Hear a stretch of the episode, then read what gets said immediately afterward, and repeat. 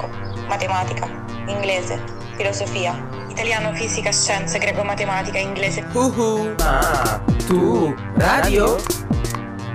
Ma tu ma radio? Ma Inglese, greco, matematica, inglese, filosofia, storia, storia ma ma italiano, ma fisica, ma ma tu radio?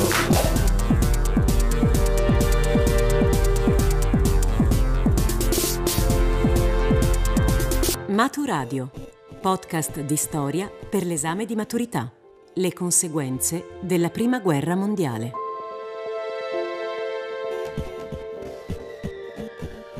Una pace cartaginese. Così l'economista John Maynard Keynes, di cui parleremo anche a proposito della crisi economica del 29, definisce i risultati della conferenza di pace organizzata alla fine della Prima Guerra Mondiale, in un suo celebre libro che si intitola Le conseguenze economiche della pace. No, i cartaginesi non hanno partecipato alla conferenza di pace, anche perché Cartagine era stata distrutta dai Romani nel secondo secolo a.C., ma Keynes parla di pace cartaginese riferendosi proprio al periodo delle guerre puniche, le guerre tra Roma e Cartagine.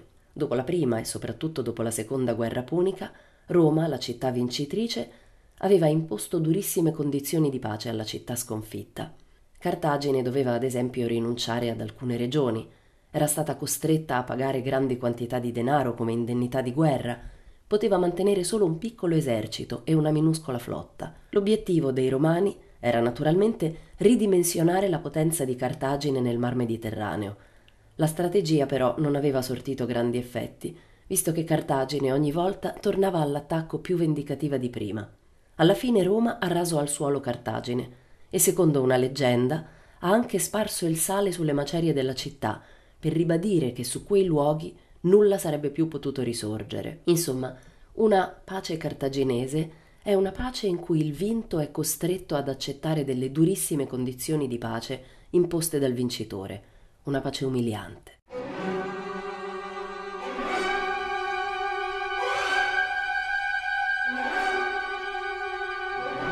Non solo Keynes pensa che questa umiliazione sia la stessa che viene riservata alla Germania alla conferenza di pace di Parigi nel gennaio 1919. Le condizioni di pace dettate dai vincitori hanno l'obiettivo di stroncare l'economia tedesca e sono per Keynes negative anche per il bene dell'Europa e dell'economia in generale. Alla Germania vengono attribuite tutte le responsabilità dello scoppio della Prima Guerra Mondiale e le viene imposto un prezzo durissimo da pagare tra debiti di guerra, materie prime, perdite territoriali. D'altra parte, se per alcuni questa è una pace davvero troppo pesante per la Germania, per altri invece queste stesse condizioni sono considerate troppo leggere. Ferdinand Foch, il comandante francese in capo a tutti gli eserciti alleati sul fronte occidentale, ossia gli eserciti di Francia, Inghilterra, Stati Uniti, dirà questa non è una pace, è un armistizio di vent'anni, ovvero tra vent'anni si ripresenterà di nuovo lo stesso problema. Non sappiamo se Foch fosse un veggente o se la frase sia stata aggiustata successivamente dagli autori che gliela attribuiscono. Fatto sta che effettivamente dopo esattamente vent'anni scoppierà un'altra guerra, la seconda guerra mondiale, con la Germania nazista ad aprire di nuovo i giochi.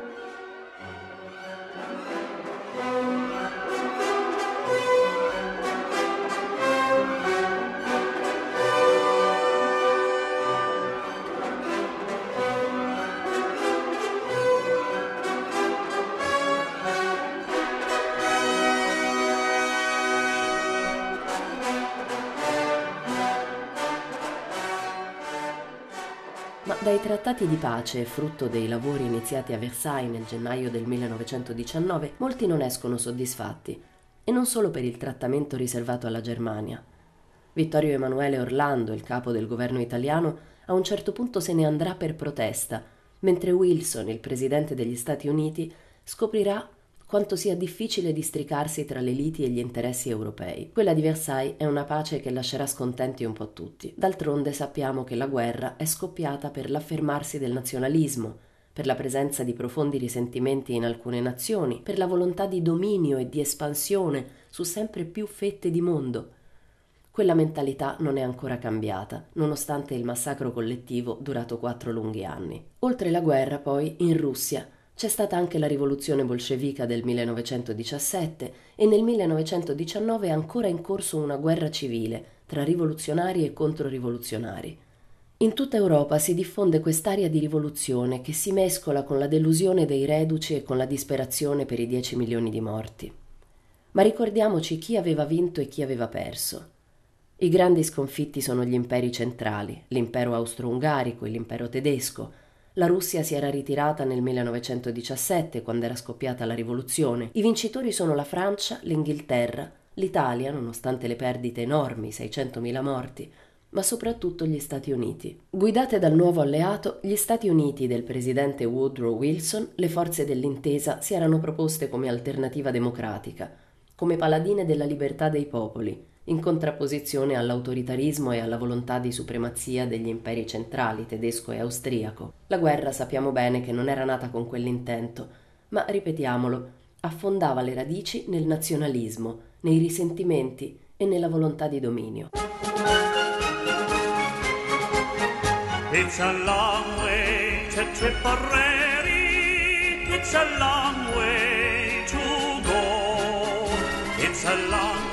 Ora, dopo quattro anni di conflitto, l'Europa è devastata dal punto di vista economico, sociale e politico e bisogna mettersi a un tavolo, trovare un accordo, delle soluzioni e soprattutto ridisegnare la cartina geopolitica di tutto il continente. Ben quattro imperi sono scomparsi in quattro anni L'impero austro-ungarico si è dissolto nell'ultimo anno di guerra, quando le diverse nazionalità che lo componevano hanno proclamato l'indipendenza. L'impero tedesco è scomparso, l'imperatore Guglielmo II è fuggito e in Germania è stata proclamata la Repubblica.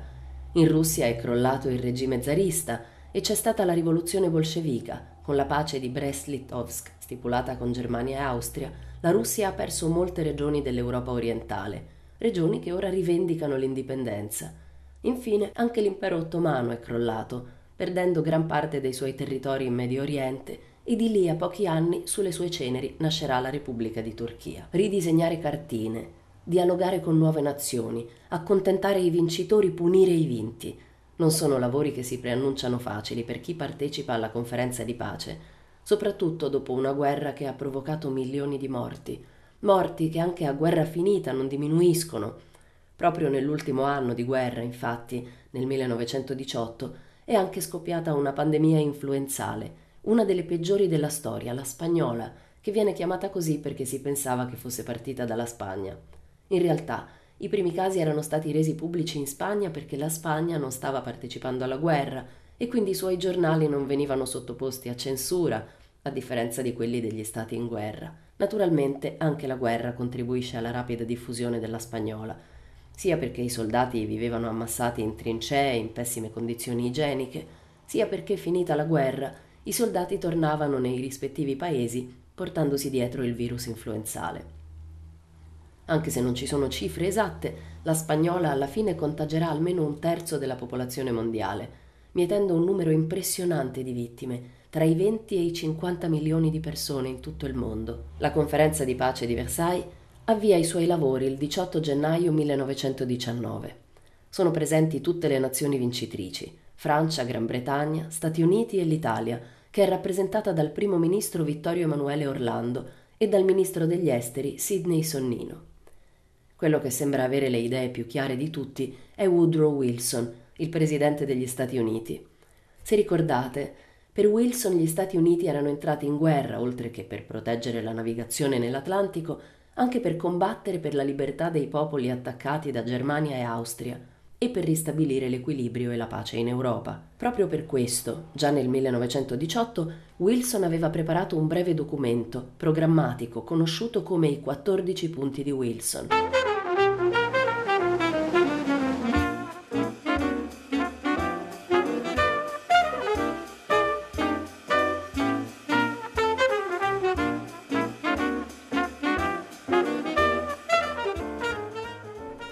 14 punti di Wilson sono molto importanti perché inaugurano un nuovo corso della politica mondiale, una cesura netta con la diplomazia europea dei secoli precedenti. Ad esempio, nel primo punto si afferma che i trattati tra Stati devono essere pubblici e non ci devono essere accordi e trattati segreti. La diplomazia europea era invece abbastanza abituata a stringere accordi segreti.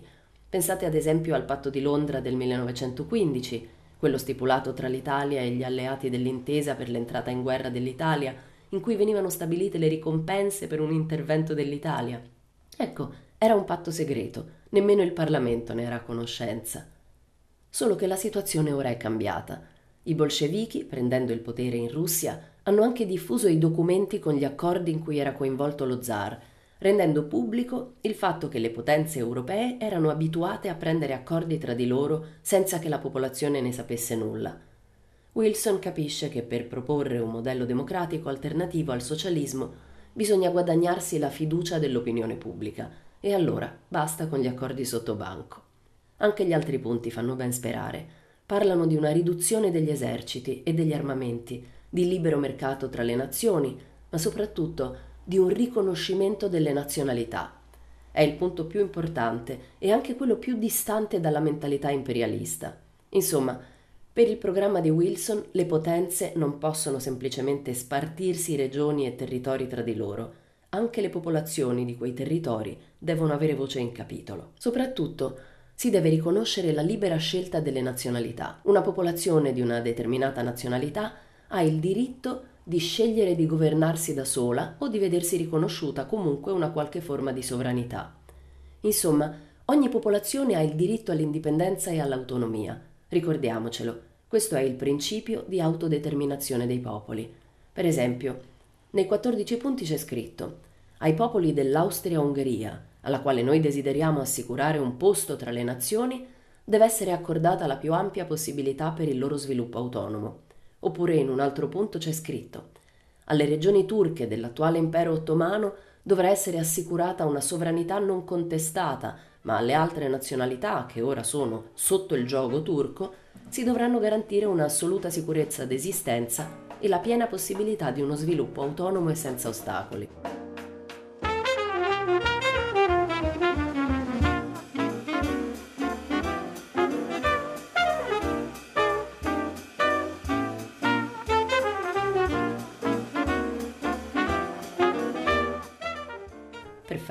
Benissimo, a ogni popolo una sua nazione.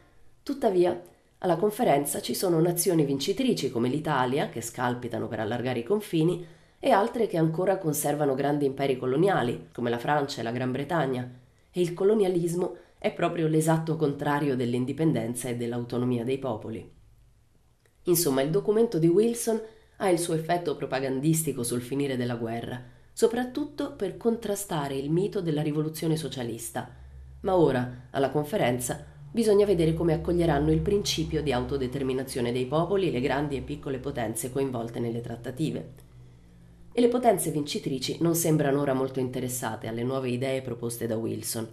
Inoltre, alla conferenza non sono nemmeno rappresentate le potenze che hanno perso, e non è nemmeno rappresentata la Russia, perché già aveva firmato un trattato di pace con la Germania, Già dall'inizio si incrina l'idea di una pace da trovare con il dialogo tra le nazioni, mentre sembra già scritto il destino delle potenze che hanno perso la guerra. Tra le questioni che fanno più discutere c'è proprio il trattamento da riservare alla Germania. L'idea iniziale di Wilson era che non ci si accanisse sugli sconfitti, proprio per evitare di creare le basi per nuovi conflitti.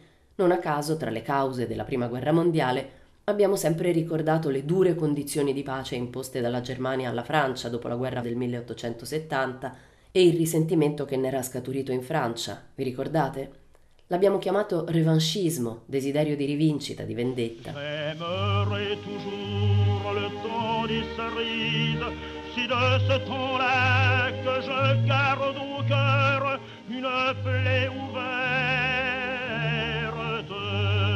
et dame fortune en métaux offertes ne pourra jamais fermer ma È proprio la Francia che per prima non ha alcuna intenzione di fare concessioni alla Germania, anzi vuole approfittarne, vuole evitare che possa riaccadere quello che era successo nelle ultime due guerre con la Germania, la guerra franco-prussiana e la prima guerra mondiale. Non vuole più avere un vicino ingombrante e minaccioso come la Germania. E poi vuole vendicare l'umiliazione subita nella guerra del 1870. Insomma, le idee di Wilson si scontrano presto con le aspirazioni delle potenze europee, Francia in testa. Il principale obiettivo ora e attribuire tutte le colpe della guerra alla Germania e punirla duramente. Ecco una delle questioni più controverse della conferenza di pace, quella delle colpe, quella che riguarda la clausola di colpevolezza della guerra. L'articolo 231 del trattato recita testualmente gli alleati e i governi associati affermano, e la Germania accetta, la responsabilità della Germania e dei suoi alleati di aver causato tutte le perdite e i danni che gli alleati e i governi associati e i loro cittadini hanno subito come conseguenza della guerra loro imposta dall'aggressione della Germania e dei suoi alleati. In altre parole, è tutta colpa della Germania e tutto quello che verrà deciso nel trattato è la conseguenza di quella colpa. Noi naturalmente sappiamo che non era andata proprio così, che la Germania aveva molte responsabilità, certo, ma le responsabilità erano da spartire anche con le altre potenze. Negli anni precedenti alla guerra, l'escalation militarista aveva riguardato tutte le nazioni, non solo la Germania. In ogni caso, la Francia è particolarmente aggressiva sulle punizioni da infliggere alla Germania, non vuole sconti. Non solo rivuole indietro l'Alsazia e la Lorena, le regioni che la Germania le aveva sottratto nella guerra franco-prussiana, ma vuole anche spostare ulteriormente i confini fino al fiume Reno, a scapito della nuova Repubblica tedesca. In questo caso, oltre all'opposizione di Wilson, viene fuori anche il piano degli inglesi, che vogliono sì una punizione per la Germania, ma preferiscono non lasciare troppa libertà alla Francia, che altrimenti acquisirebbe troppo potere nel continente europeo.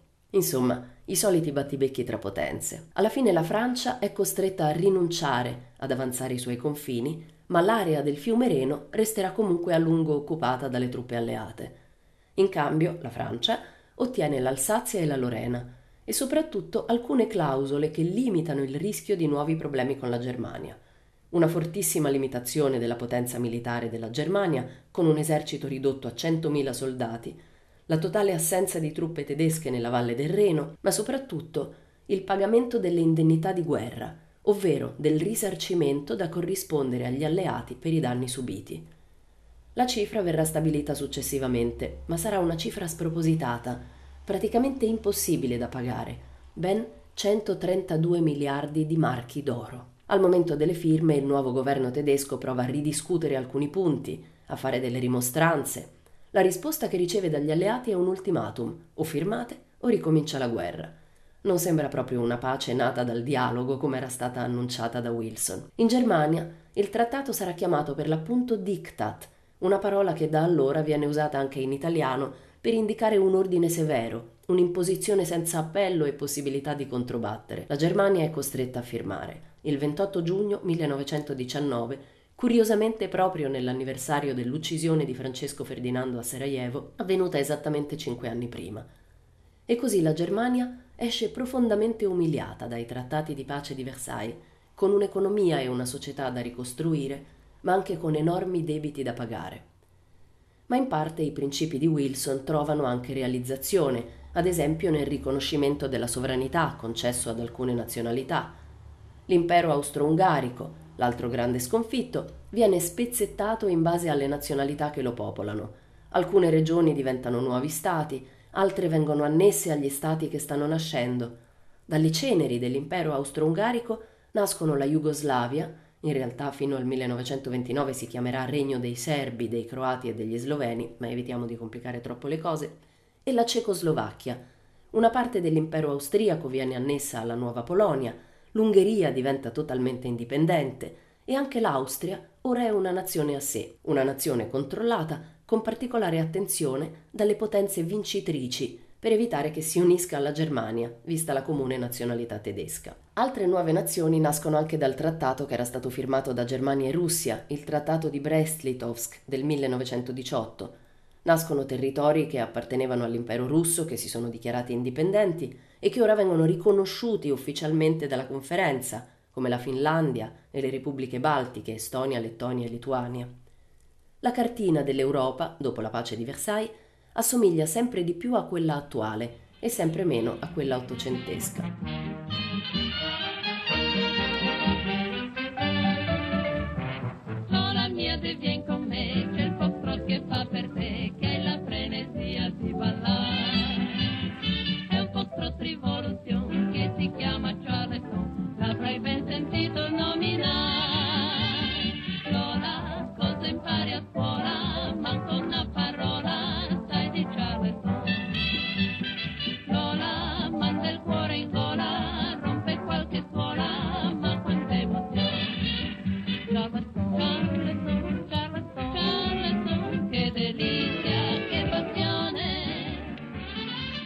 Parliamo ora dell'Italia.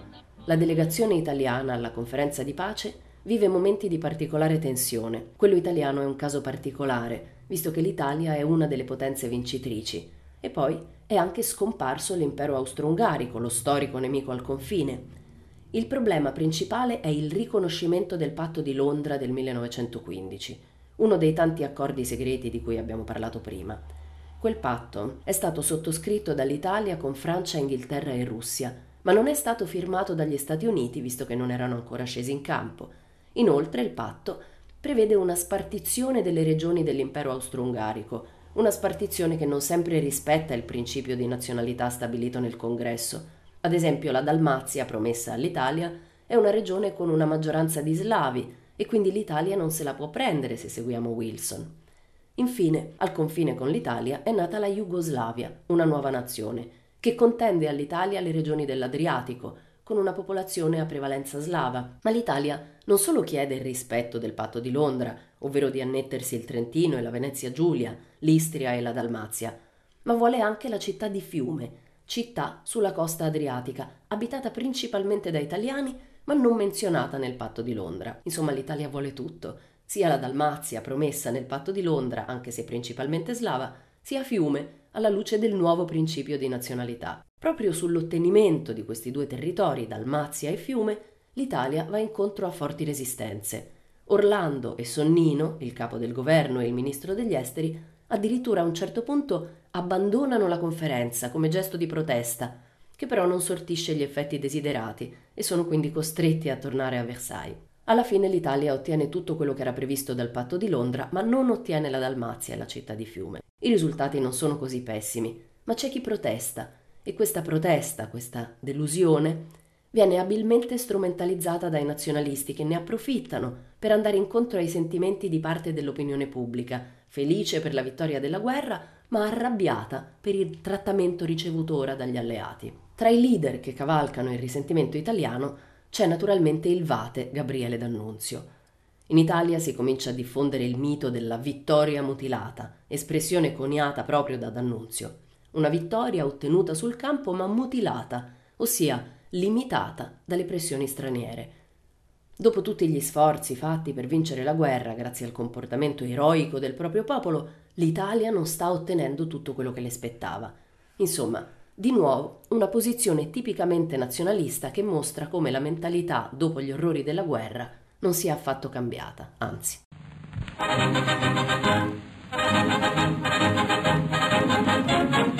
L'epica impresa che cercò di restituire Fiume alla madre patria è qui rievocata sulla scorta di sommarie documentazioni in memoria del vaticinatore della nuova Italia, Gabriele D'Annunzio. Sussac di là dal ponte. La natura ha gettato un canale tra la città italiana e il villaggio croato, ma i politicanti non ne tengono conto. Siamo al 12 settembre 1919. Nemmeno un anno è passato dall'ingresso delle truppe interalleate quando improvvisamente navi e battaglioni italiani lasciano la città. Che cosa avviene? Alla città che chiede a gran voce l'annessione si risponde con discussioni e conferenze. È tempo di agire. L'idea di un evento decisivo troverà i suoi primi aderenti tra le stesse file di questi battaglioni comandati di partenza. Nella notte tra l'11 e il 12 settembre, il piano predisposto nel silenzio e nel fervore viene finalmente attuato. Guidata dal poeta soldato, l'avanguardia dell'Italia di domani muove da Ronchi alla volta della città contesa. Un ideale la guidata, un ideale che trascende il significato contingente dell'impresa. Si guarda più in alto e più lontano. La volontà ha fondato nel terreno fertile, ma incolto del sentimento nazionale un vomere, il cui acciaio è temprato da tre anni di guerra. Da quel solco germoglieranno domani i destini della nuova Italia.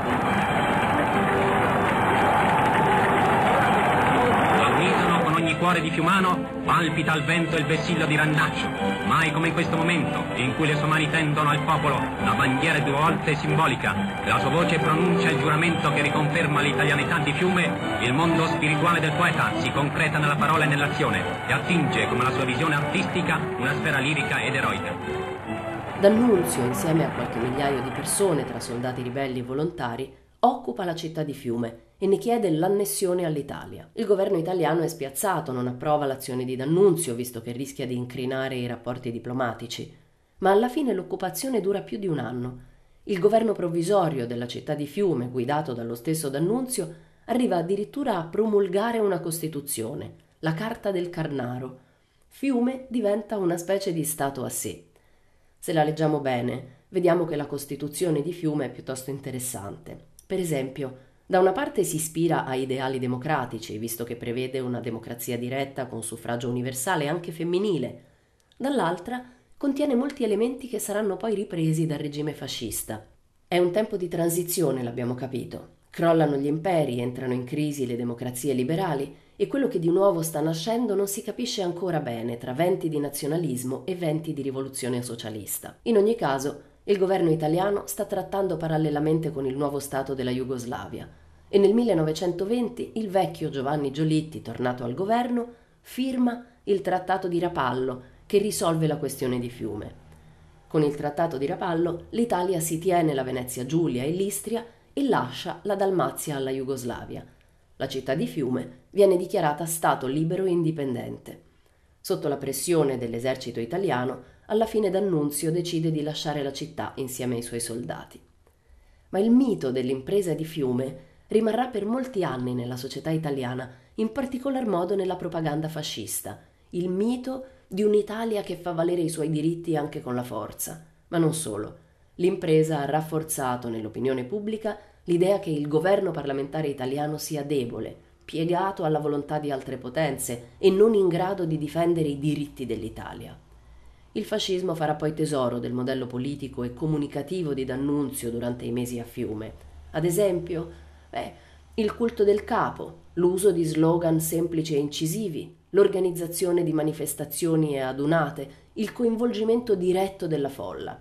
Mussolini non partecipa direttamente all'impresa di Fiume, ma la sostiene e soprattutto impara molte cose da D'Annunzio. Capisce anche che deve emarginarlo perché è un concorrente politico troppo ingombrante.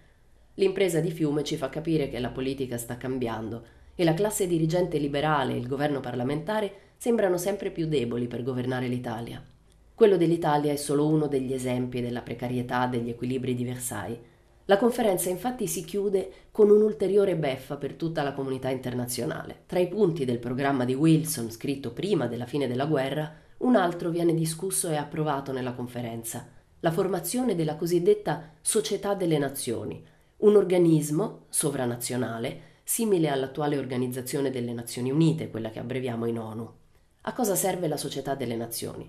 Per Wilson e per quelli che approvano la sua fondazione, la Società delle Nazioni ha il compito di risolvere i contrasti tra gli Stati per via diplomatica e di proteggere le nazioni più deboli nei confronti delle nazioni più potenti. Insomma, l'idea è quella di una gestione collegiale del mondo, una novità assoluta nella diplomazia. Il problema sono sempre i fatti che seguono alle dichiarazioni. Quello che accade è che la società delle nazioni non viene dotata di particolari strumenti per far rispettare le condizioni imposte da questo nuovo strumento di diplomazia. E questa debolezza non è l'unica falla della società delle nazioni. La più importante è un'altra. Gli Stati Uniti, ossia i principali promotori tramite Wilson della società delle nazioni, alla fine non ne faranno parte il Senato statunitense infatti non approva l'adesione alla Società delle Nazioni. Insomma, gli Stati Uniti, che si erano fatti garanti e responsabili di un nuovo ordine mondiale, alla fine prendono una strada opposta, quella dell'isolazionismo, evitare di essere troppo coinvolti nelle questioni internazionali, in particolar modo in quelle europee. Gli Stati Uniti lasciano così l'Europa a se stessa, un'Europa in cui sono state riconosciute nuove nazioni, ma in cui sono nati anche nuovi risentimenti, in particolar modo in Italia e in Germania, che non a caso saranno le nazioni in cui si affermeranno i nuovi regimi autoritari e totalitari, il fascismo e il nazismo.